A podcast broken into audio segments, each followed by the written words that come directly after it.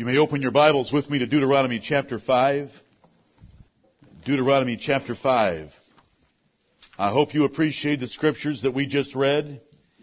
And for any listening to the audio tape or viewing the videotape, we just had read to us Malachi chapter 2 verses 1 through 9, Titus chapter 1 verses 5 through 16, and Revelation chapter 2, 12 through 17. I hope that everyone here heard the words, He that hath an ear, let him hear what the Spirit saith unto the churches. Amen. If you go and read Revelation chapters 2 and 3, you'll find out seven warnings, blessings, rebukes, corrections that Jesus Christ, He that hath the sharp two-edged sword coming out of His mouth, had to say to the churches. And so we learn from that place what Jesus Christ cares about. And there have been times where I have preached to you about losing our first love, and we do not want to forget that. There have been times I have preached to you about being lukewarm, and He would rather have us hot or cold, and we don't want to forget about that. Amen. I have preached to you that He stands at the door of churches, offering Himself in a personal relationship with every man in those churches, if they will have him in. We don't want to forget that. But we want to see that he holds those churches accountable for any false doctrine or practices they had in them. Jesus Christ sees and knows what we do every Sunday. And we want to order our worship of him according to the scriptures. We saw there they had the doctrine of the Nicolaitans. They were following the doctrine of Balaam. They were eating meat offered to idols and they were committing fornication in that church at Pergamus, and the Lord was displeased with them for those things. Come to Deuteronomy chapter 5, as we consider further some ancient landmarks that God has given us, that we want our children to maintain after us, that we believe are important, that we want to know and defend. It should be understood by any hearing us at any time. And when they accuse us otherwise, it's because they have scornful and wicked hearts. We do not claim to be the only church practicing true apostolic religion in the 21st century. We are responsible for what God has shown us in the Bible, and as we compare most churches to what we find in the Bible, we find that there has been a significant and terrible backsliding that has gone on and is going on around us. Right, we do not know of very many churches that are holding to apostolic religion. They have compromised. But we believe, based on the testimony of Scripture, that God has His 7,000 in all sorts of places. And we don't need to know about them, and we don't care that much that we don't know about them. We believe they're there, and we pray for them. Amen. We pray for them on a regular basis. Elijah didn't know where they were either. And we don't know where they are, but God knows. Amen. The Lord knoweth them that are His. And I want to make that very clear. We, we know of some other such churches, but we believe God has many more that we don't know about. We are not going to apologize for the truth, however. Right. You know, some people think that it is humility to talk and act like we don't really have any truth, or we've only have a little bit and we're trying to figure out the rest. But God has shown us many good things and we're not going to apologize for it. Amen. We're going to preach it. We're going to love it. We're going to shout it. And we're going to blast the gospel trumpet. And we're going to call sin, sin wherever we see it in any church or churches. Right. Deuteronomy chapter 5. Verse 31. Here is the way the Lord looks at worship. Amen. Deuteronomy 5:31. But as for thee, stand thou here by me, and I will speak unto thee all the commandments and the statutes and the judgments which thou shalt teach them, that they may do them in the land which I give them to possess it. Ye shall observe to do therefore as the Lord your God hath commanded you. Ye shall not turn aside to the right hand or to the left. Ye shall walk in all the ways which the Lord your God hath commanded you, that ye may live, and that it may be well with you, and that ye may prolong your days in the land which ye shall possess. This is the word of the Lord to Moses. You stand and give those people my judgment, statutes, and precepts. You tell them that they are not to turn to the left hand or the right hand. You tell them that they are to keep all the ways which I have commanded them, that they may live and that it may be well with them. And that is important for us. This is an old covenant commandment, but these words are very little different from what Jesus commanded in Matthew 28, 18 through 20 when he left this world according to the Gospel of Matthew. When he said, teaching them to observe all things whatsoever I have commanded you, and lo, I am with you always, even to the end of the world. Turn to Deuteronomy chapter 12. That was Deuteronomy chapter 5. Now we turn to Deuteronomy 12. There are many today that say it doesn't matter how you worship God as long as you're sincere.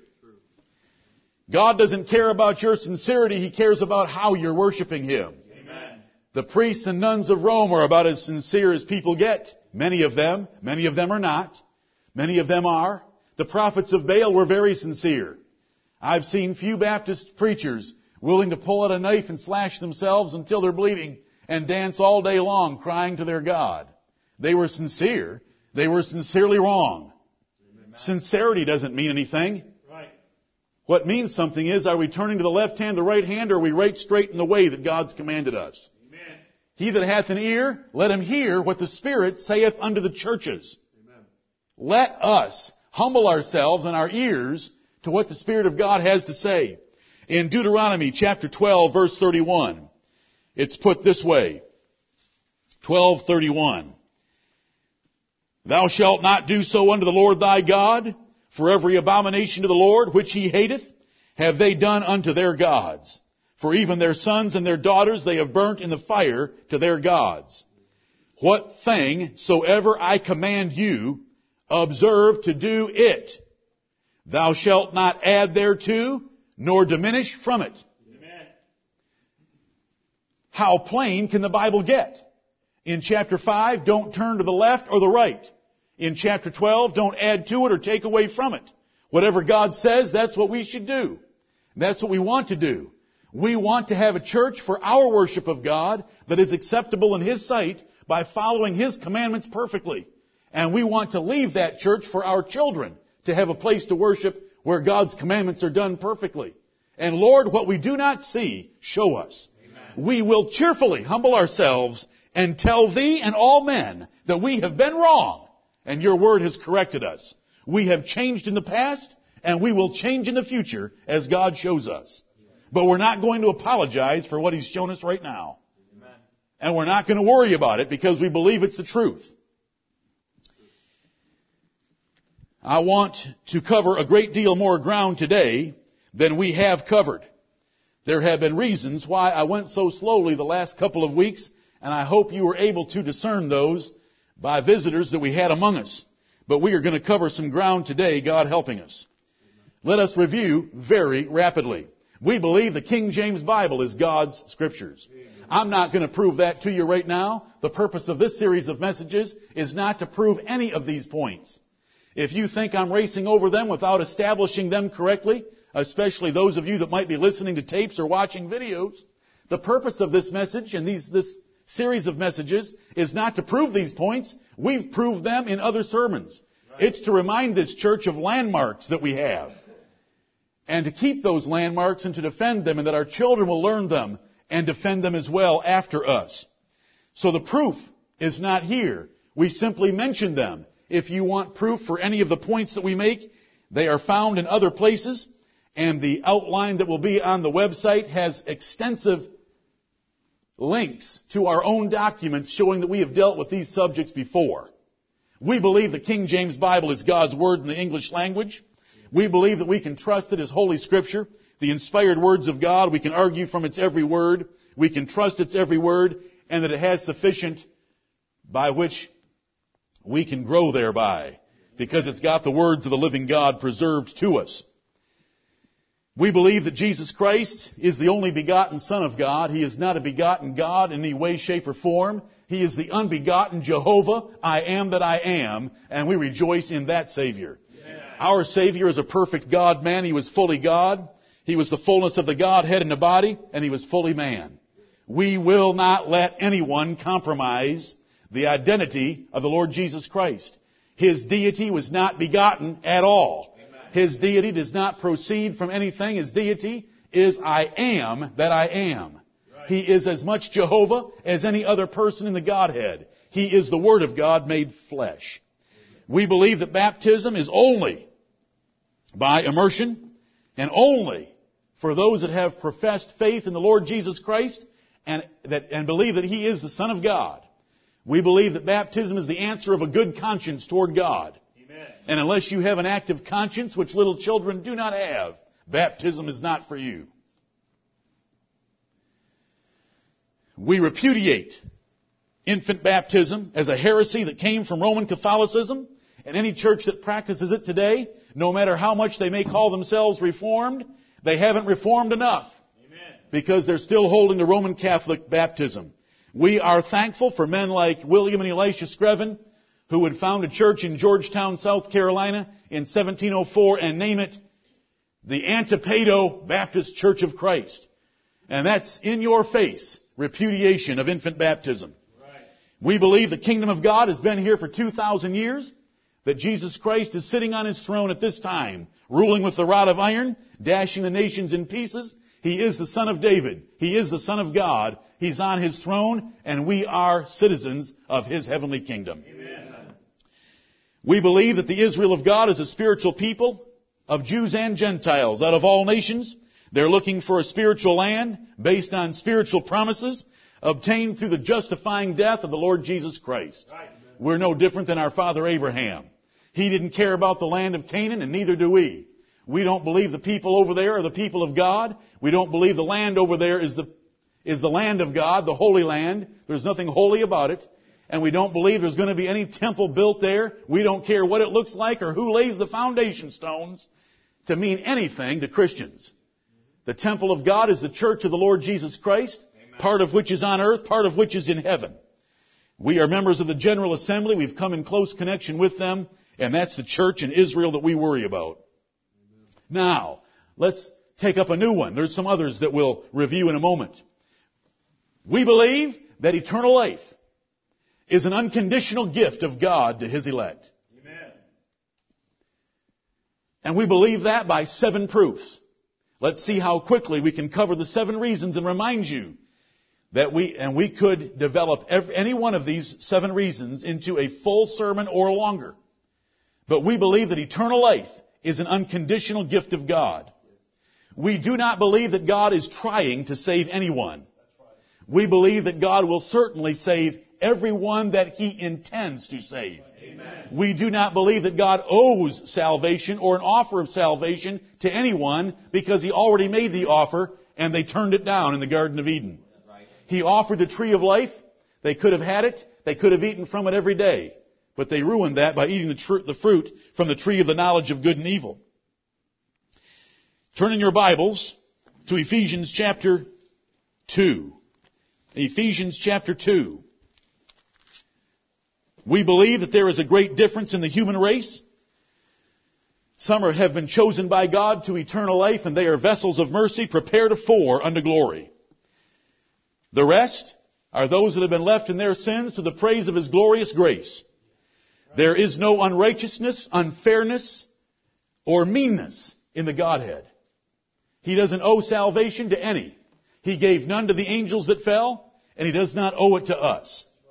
Rather than resenting God for hating Esau, we praise God for His unspeakable riches of grace and mercy for ever loving Jacob. Amen. If we see any unfairness, the unfairness is loving Jacob. Because that isn't fairness. That is pure mercy and grace. Amen. God doesn't owe anyone eternal life. He owes all of us eternal death. And he overrules it but for his own purpose and glory and praise throughout eternity and we'll gladly give him that. Amen. We believe that eternal life is an unconditional gift. That means there is nothing that men do to cooperate or assist God in getting salvation. God is not trying to get you to do anything, and we do not preach to get men to do anything to get eternal life. It's given by God. The first proof, very quickly, The first proof of this is man is by nature unable and unwilling to do anything to please God for salvation. Right. If you know your Bibles well, five, ten, fifteen, or more references are popping into your head. We'll look at one. Ephesians chapter 2. And you hath he quickened who were dead in trespasses and sins, wherein in time past ye walked according to the course of this world, according to the prince of the power of the air, the spirit that now worketh in the children of disobedience, among whom also we all had our conversation in times past, in the lusts of our flesh, fulfilling the desires of the flesh and of the mind, and were by nature the children of wrath, even as others. Amen. There was no difference between us and the children of wrath. We were spiritually dead. That does not mean we didn't have a mind. That does not mean that we didn't have a faculty of choice. That means that we hated God and were in rebellion against Him, and every choice we would make and any thoughts that we would have in our minds were entirely opposed to the God of heaven because we were in love with ourselves and sin.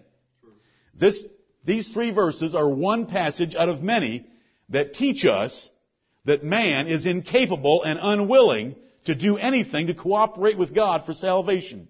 He must be made alive first. And that's what the word quickened means in that first verse. And you hath he quickened. It doesn't say, and you hath he convicted, and you hath he wooed, and you hath he begged or pleaded with. It says, and you hath he quickened. He had to make us alive because we were dead toward the things of God. We were choosing very willingly to follow the course of this world and to believe the devil, who is the spirit that's mentioned here. Amen. First proof. Man's unable and unwilling to do anything for eternal life. And so there's the first category. Remember, we could expand this greatly. Here's the first category of proof that eternal life is an unconditional gift. And God gives it to His elect. Turn to John chapter 1. John chapter 1. This separates us from almost all churches. We believe that eternal life is an unconditional gift and that Jesus Christ will get it to every single one God appointed him to save and not a single one will be lost. And it separates us. John 1 and verse 13. Which were born not of blood, nor of the will of the flesh, nor of the will of man, but of God. The second proof that eternal life is an unconditional gift is the Bible expressly denies that man's will or works has anything to do with it. Look at what this 13th verse says about those that believe in the 12th verse.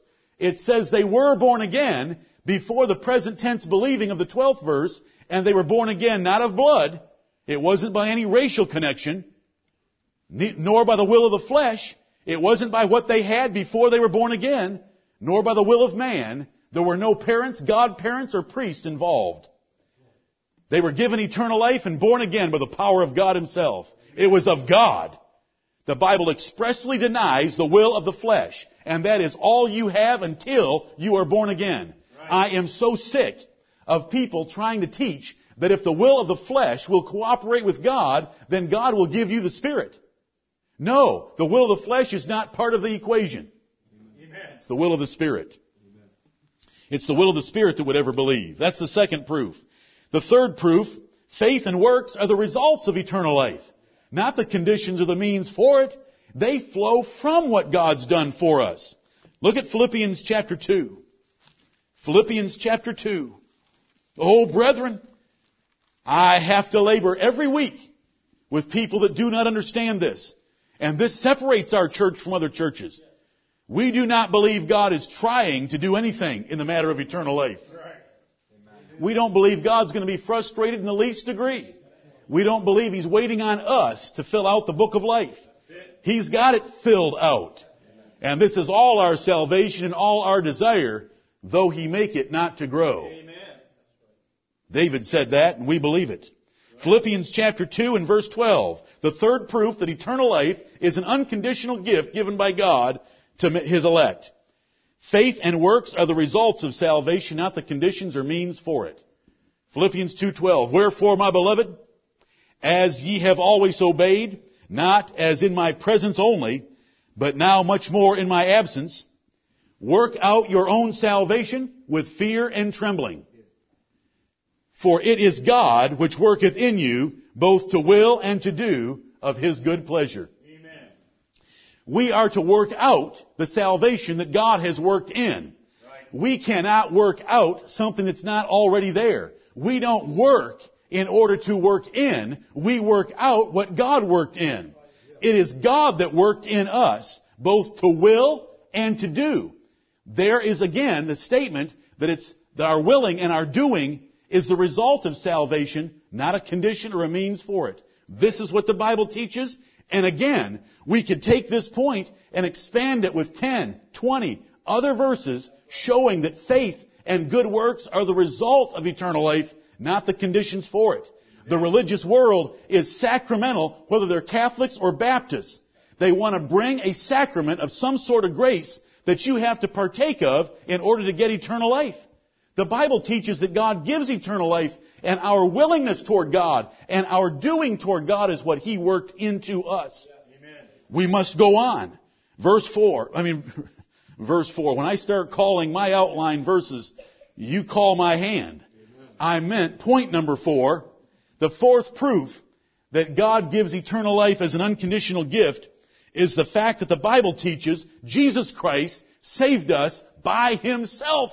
It is by the obedience of one, not two, not three. You can't mix your obedience in with His. You can't mix the obedience of a soul winner in with His. You can't mix a preacher's, priest's, prophet, or anyone else's obedience in with the obedience of Jesus Christ. It's by one because we're saved by representation of the second Adam. Amen. Look at Romans chapter 5. You should know where I was going. Romans chapter 5. And then there's more verses. This is proof number four. Jesus Christ saves sinners by himself without human cooperation. For you young people that have memorized Hebrews chapter 1 and verse 3, it says, when he had by himself purged our sins, sat down on the right hand of God in heaven. You know, those two words by himself are taken out of all modern versions. We love those two words. Amen. He by himself purged us from our sins. Romans chapter 5, many verses could be read here. We'll read one, verse 19. For as by one man's disobedience many were made sinners, so by the obedience of one shall many be made righteous. It doesn't get much plainer than Romans 5:19. That is an as by as so construction. You have the little adverb as in the first clause and you have the little adverb so in the second clause, which means there is a very definite, specific, and complete and accurate parallel between the first clause and the second clause.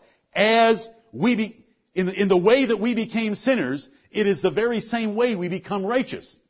One man sinned for us, and death was cast upon all men. He, death was charged to all of us by one man's transgression. Adam's disobedience in the Garden of Eden. Right. Because if you go back and read this, it says all men die because of what Adam did. All men died between Adam and Moses before there was a law like the law of Moses because of Adam's one sin. In that way, you became a sinner under the curse of death and condemned to die because of what one man did for you, and that was Adam in the Garden of Eden. In that very same way, we are made righteous before God, acceptable for heaven by the obedience of one man, Jesus Christ our Lord. He came and replaced the first Adam. He is the second Adam. God told the devil in the Garden of Eden, Genesis chapter 3, that the seed of the woman would come and deal him a death blow to the head by being a perfect substitute for us and delivering us from the power of the devil. We believe that salvation is by the obedience of Jesus Christ himself. Don't you try to work any preacher, parent, or you into verse 19. You didn't have to be in the first clause because you were born to die whether you sinned or not. You were already a sinner by Adam. And in that second clause, you didn't have to do anything either, and you don't, because Jesus Christ does it all for us. Amen. The fifth reason, 2 Timothy chapter 1. 2 Timothy chapter 1, the fifth reason, the fifth proof, the fifth, cat, the fifth category that proves eternal life is an unconditional gift is that the gospel and the ordinances that the gospel tells us about were never designed or intended for eternal life. The gospel and the ordinances are to show God's elect what God has done for them and what they should do in remembering what He has done for them.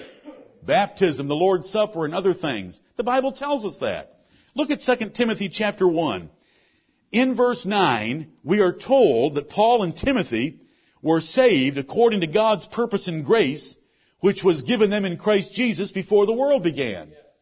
But in verse 10, we have this.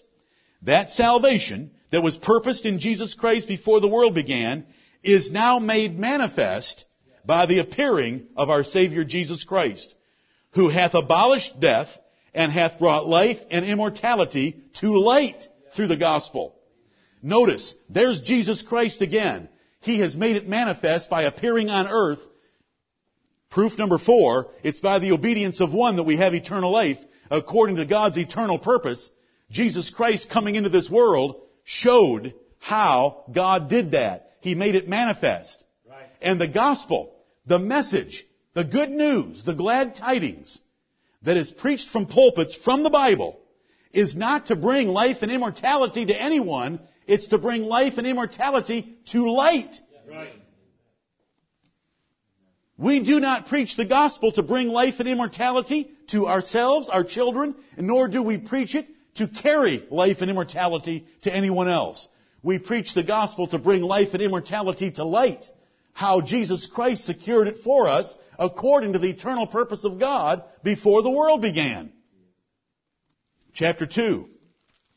Same point. The gospel and the ordinances were not designed to bring life. 210. Notice what Paul says about his ministry.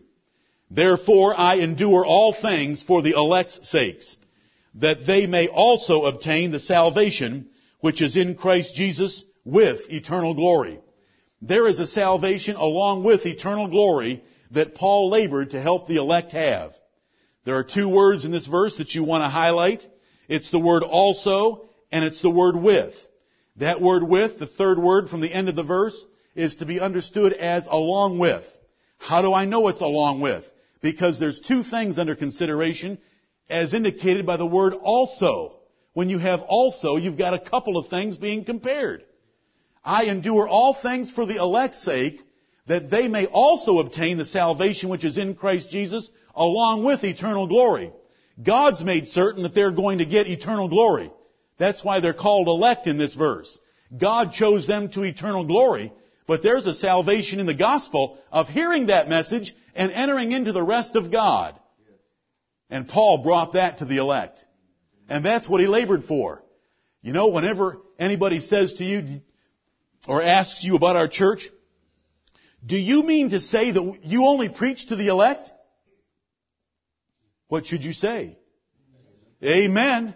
We do our best to narrow our audience down to the elect because that's what Paul did. You need to know 2 Timothy 2.10. That's what Paul did.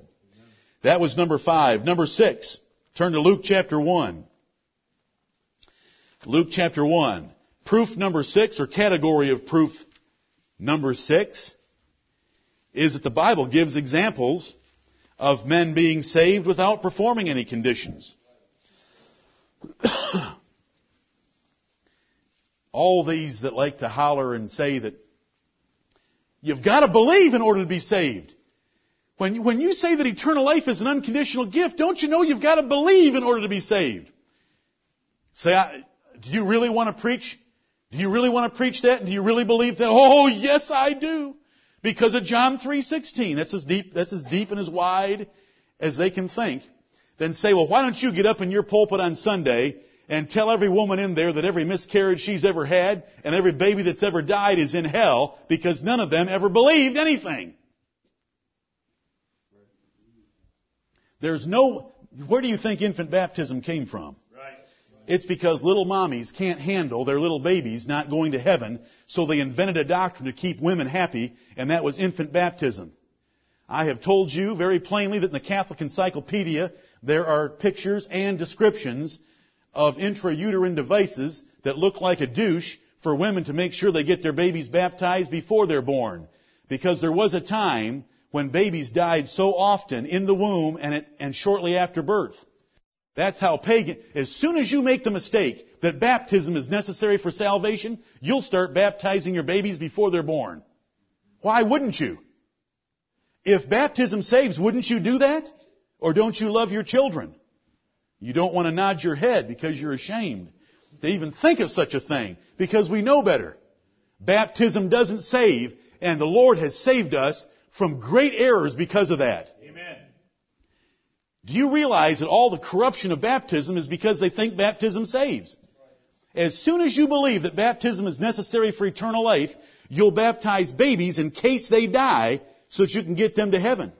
And then if you don't have enough water handy, you'll sprinkle a little bit on their head because you don't have enough water handy and you don't want someone to die and go to hell. And on and on it goes. On and it goes from one false premise. One. One. Are there verses in the Bible that would lead you to believe that baptism might bring eternal life? Oh, yes, there are. Do you know why they're written there?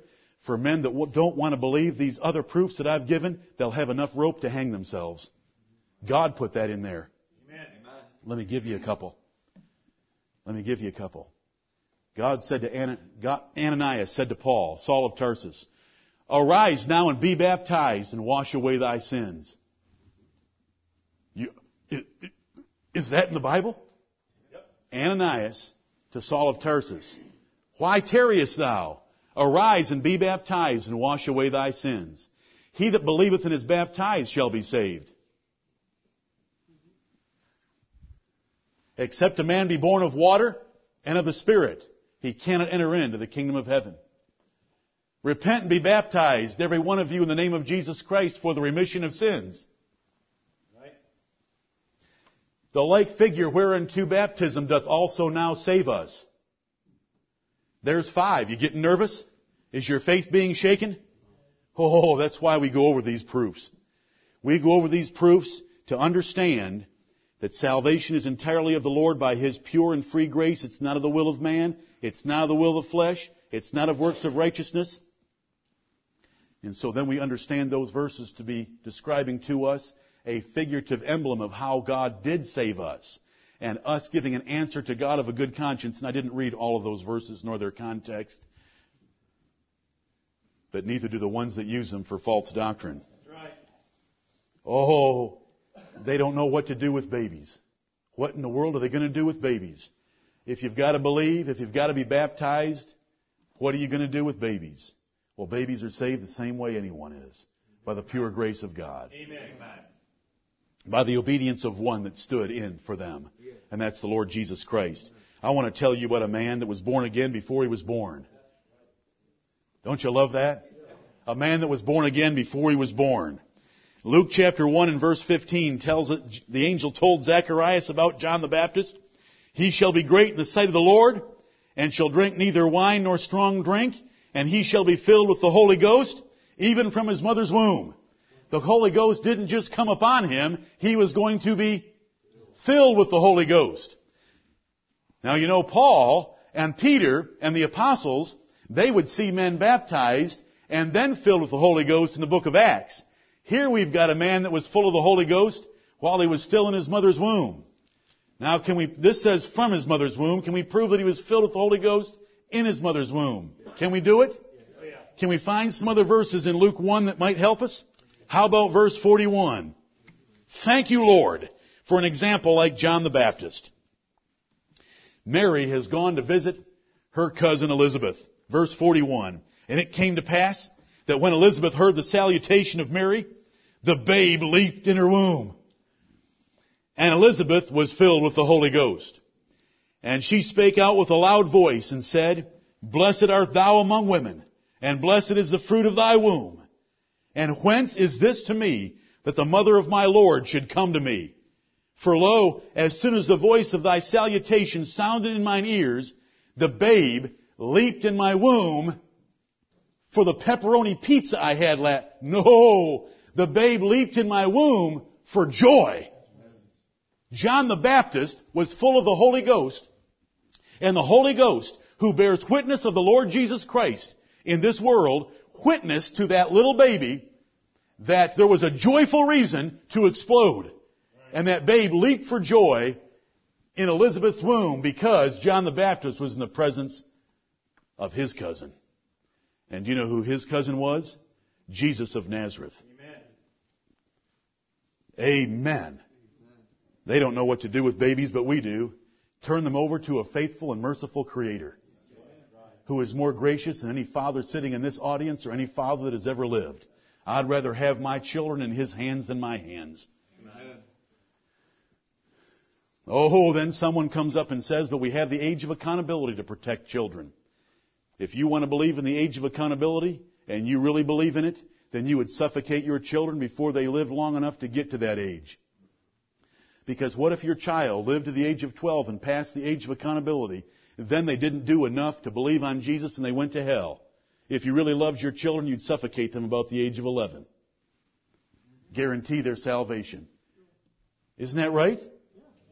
I'm going to tell you about the greatest evangelistic efforts this nation has ever made. They're found in most every town. They're called abortion clinics. They've put more people in heaven than any evangelistic effort ever made. 1.5 million a year because they abort babies. If babies automatically go to heaven before the age of accountability. It's all, it's all, it's all man-made heresies. That's why it sounds so ridiculous. That's why you laugh at me. But listen, take their doctrines to their logical conclusions and they come out to be just ridiculous. Amen. Every baby that's ever been born is responsible. Every baby that's ever been conceived is responsible for Adam's transgression in the Garden of Eden, whether they have done any good or evil or not themselves. Right. And we can't ever forget that. We had a, see, God took such care of all babies that have ever died. He gave them a representative in the Garden of Eden that was a full, mature adult that, that walked with God every day in the cool of the evening. They had only one commandment to keep. God gave them a representative superior to anything they could ever be. They say our God's unfair. The only unfairness about the God we worship is that he, in mercy He saved so many. Right. Turn to 1 Corinthians chapter 1. The seventh proof of why we believe eternal life is an unconditional gift of God to His elect. What's the seventh reason? It's my favorite. This is the only doctrine of salvation that gives God all the glory and reduces us into the dust where we have to cry, God be merciful to me a sinner. Amen.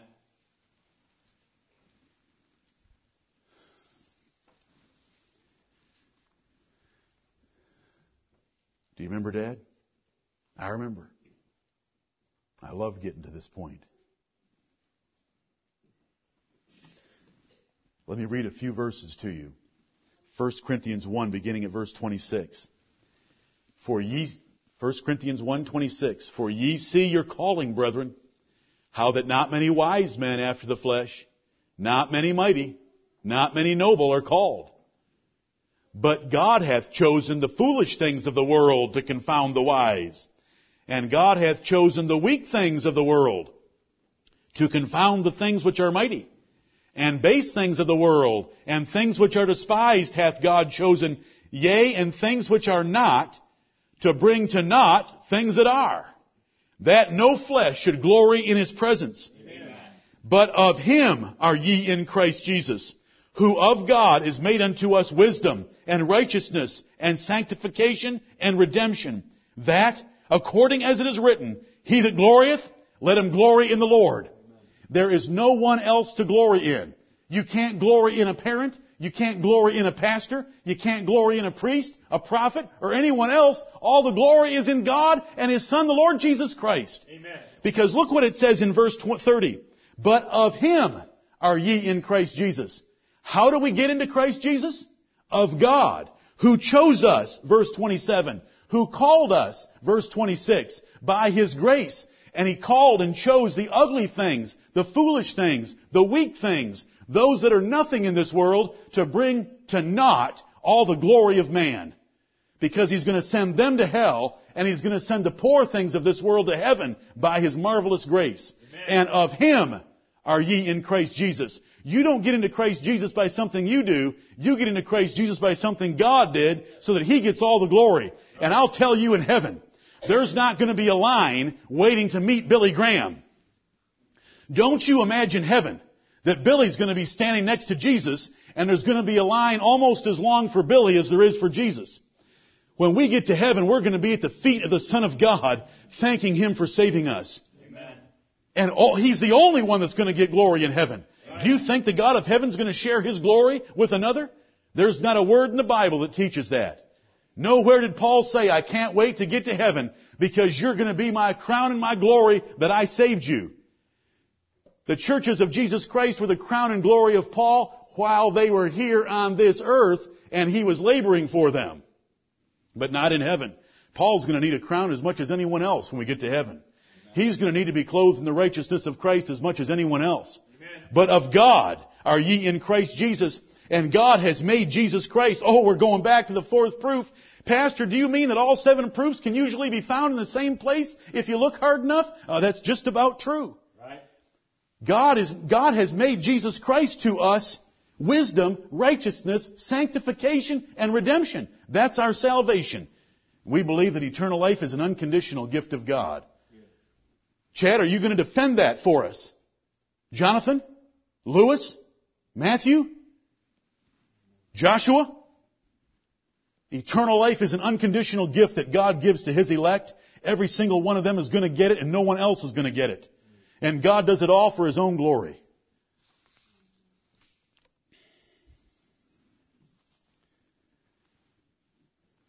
We believe that. We call it the seven proofs of unconditional salvation. Don't ever turn away from it.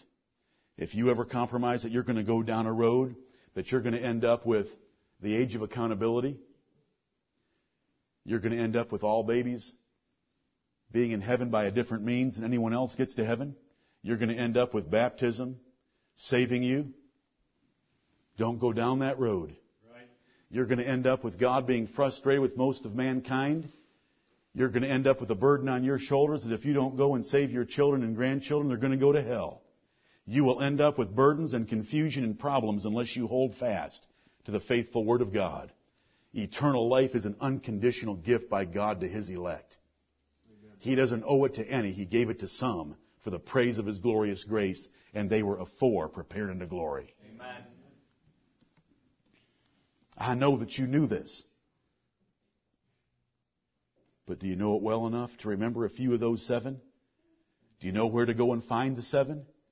Do you know that there's an outline on the website that can be put in your hands with all the verses from the Bible, or many of the verses from the Bible that would defend each of those categories. Do you know that?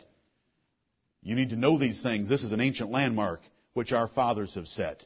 Amen. And we must follow the course of religion that keeps to these landmarks. Look at Romans 13. Let me go to a, another point that you know well. Romans chapter 13. Brothers and sisters in the Lord, my children in this church, Adam, Stephen, there's something else we believe about salvation. That when the word saved is used in the New Testament, it needs to be divided five ways or you're going to end up in confusion. We call this the five phases of salvation. Let's very quickly look at them. You know, some of you that go to places where you hear invitations. You hear the man in the pulpit say, do you know that you're saved? If you were to go out and die this afternoon, do you know that you're saved and you'd go to heaven? Do you know when you were saved? And then he'll say, if you don't know when you were saved, you can't be sure that you are saved. Let's come forward and get right with God today and make sure that we're saved. The five phases of salvation. The word saved is used in the Bible five different ways. Look at Paul. Do you think Paul was saved? Well, what did Paul say in Romans 13 and verse 11? And that knowing the time, that now it is high time to awake out of sleep, for now is our salvation nearer than when we believed. Paul said he wasn't saved in Romans 13:11. Paul said his salvation's coming though. It's getting closer. Don't you forget this verse. Paul said he wasn't saved in Romans 13:11, but his salvation was drawing closer. 1 Timothy 4:16. Was Paul sure that Timothy was saved? He wasn't sure that he was going to stay saved. He thought that Timothy might lose his salvation. 1 Timothy 4:16 Bless the God of heaven that he's shown us these things. It is by pure grace. 1 Timothy 4:16 Paul writes Timothy and he's afraid that he's going to lose his salvation.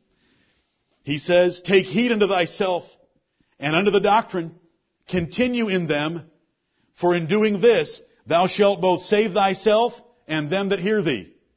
Timothy, if you don't take care of yourself, your personal life, and the doctrine, the people that you preach to and you could lose your salvation. Do you mean the churches that Paul pre- that Timothy preached to? Excuse me. Do you mean the churches that Timothy preached to could lose their salvation if Timothy wasn't a faithful minister? That's what it says. Do you know that verse? Timothy could lose his salvation. The people that Timothy preached to could lose their, his, their salvation.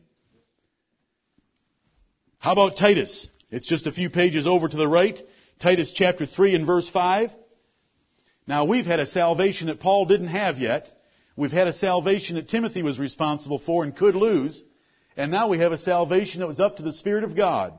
Titus 3:5. Not by works of righteousness which we have done, but according to His mercy, He saved us by the washing of regeneration and renewing of the Holy Ghost. Titus 3:5 describes the salvation that God does by the power of the Holy Ghost. And it's not by any works of righteousness on our part, even though Paul just told Timothy there were some works of righteousness on his part that could and would save him and his hearers. Okay.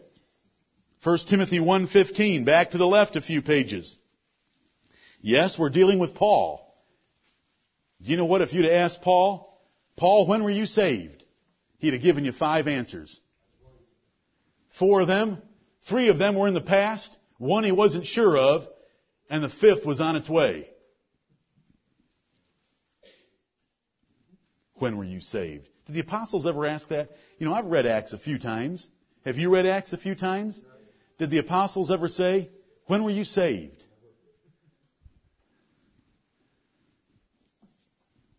I love David. You know when, if you asked David when he was saved, do you know what he would say? I was made to hope while I was on my mother's breast. That's prophecy of the Lord Jesus Christ. But it's in Psalm 22. That's how David would answer. I was made to hope while I was yet upon my mother's breast. Hey, praise the God of heaven. When were you saved? They don't even know what they're talking about. Right. They act like being saved is some, that little moment when you come forward to some altar where some priest has a sacrament for you, whether it's the Catholic wafer or whether it's the Church of Christ baptism or whether it's the Baptist decisional regeneration. It's all sacramentalism.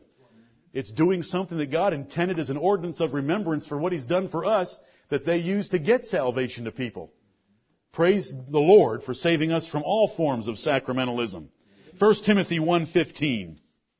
Paul said to Timothy again, This is a faithful saying and worthy of all acceptation, that Christ Jesus came into the world to save sinners, of whom I am chief. This salvation was based on Jesus Christ when He came into the world. That was 2,000 years ago. And yet Paul said to Timothy, I mean to Titus, it was the work of the Holy Spirit. Now there's another contradiction. Is it Jesus Christ or is it the work of the Holy Spirit? Then 2 Timothy chapter 1 and a verse that I referred to moments ago, 2 Timothy chapter 1 and verse 9. 2 Timothy 1 9. Who hath saved us? Who? Well, we're told in the last part of verse 8.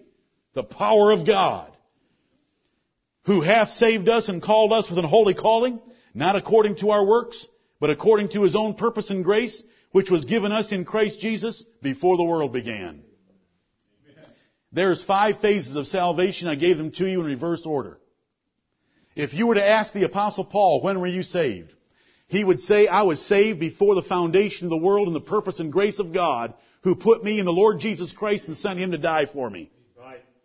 The eternal phase of salvation. Then Jesus Christ came into this world who laid down his life for me, who was the chief of sinners. That was my salvation, and it's a faithful saying worthy of all acceptation. So I was saved legally when Jesus Christ died on the cross for me when he came into this world. Then Paul would say, during my lifetime I was born again by the power of the Holy Ghost.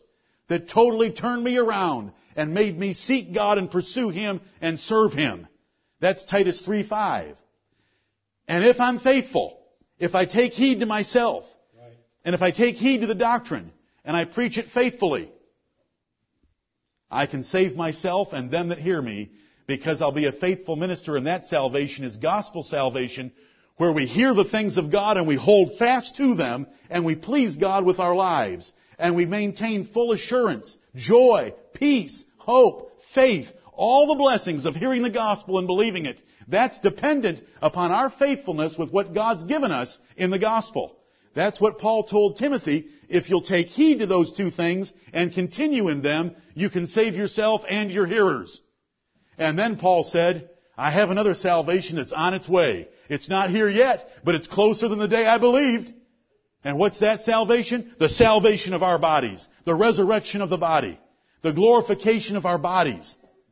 The adoption of our bodies. Jesus Christ died for your body as well as your soul and spirit, and He's coming back to save your body. Right. My body needs saving. Some of yours looks like yours do as well. He's coming back to save our bodies. The five phases of salvation. When we read the word saved in our New Testaments, we ask what phase of salvation is under consideration, lest we end up in confusion. Paul told Timothy, you rightly divide the word of truth that you can be approved before God and that you will not be ashamed in your false doctrine. They are ashamed in the way they use the Bible, confusing the word salvation, thinking that it means eternal life every time that it's used, or thinking that it means being born again every time that it's used. It's ridiculous. Thank you, Lord. Thank you, Lord.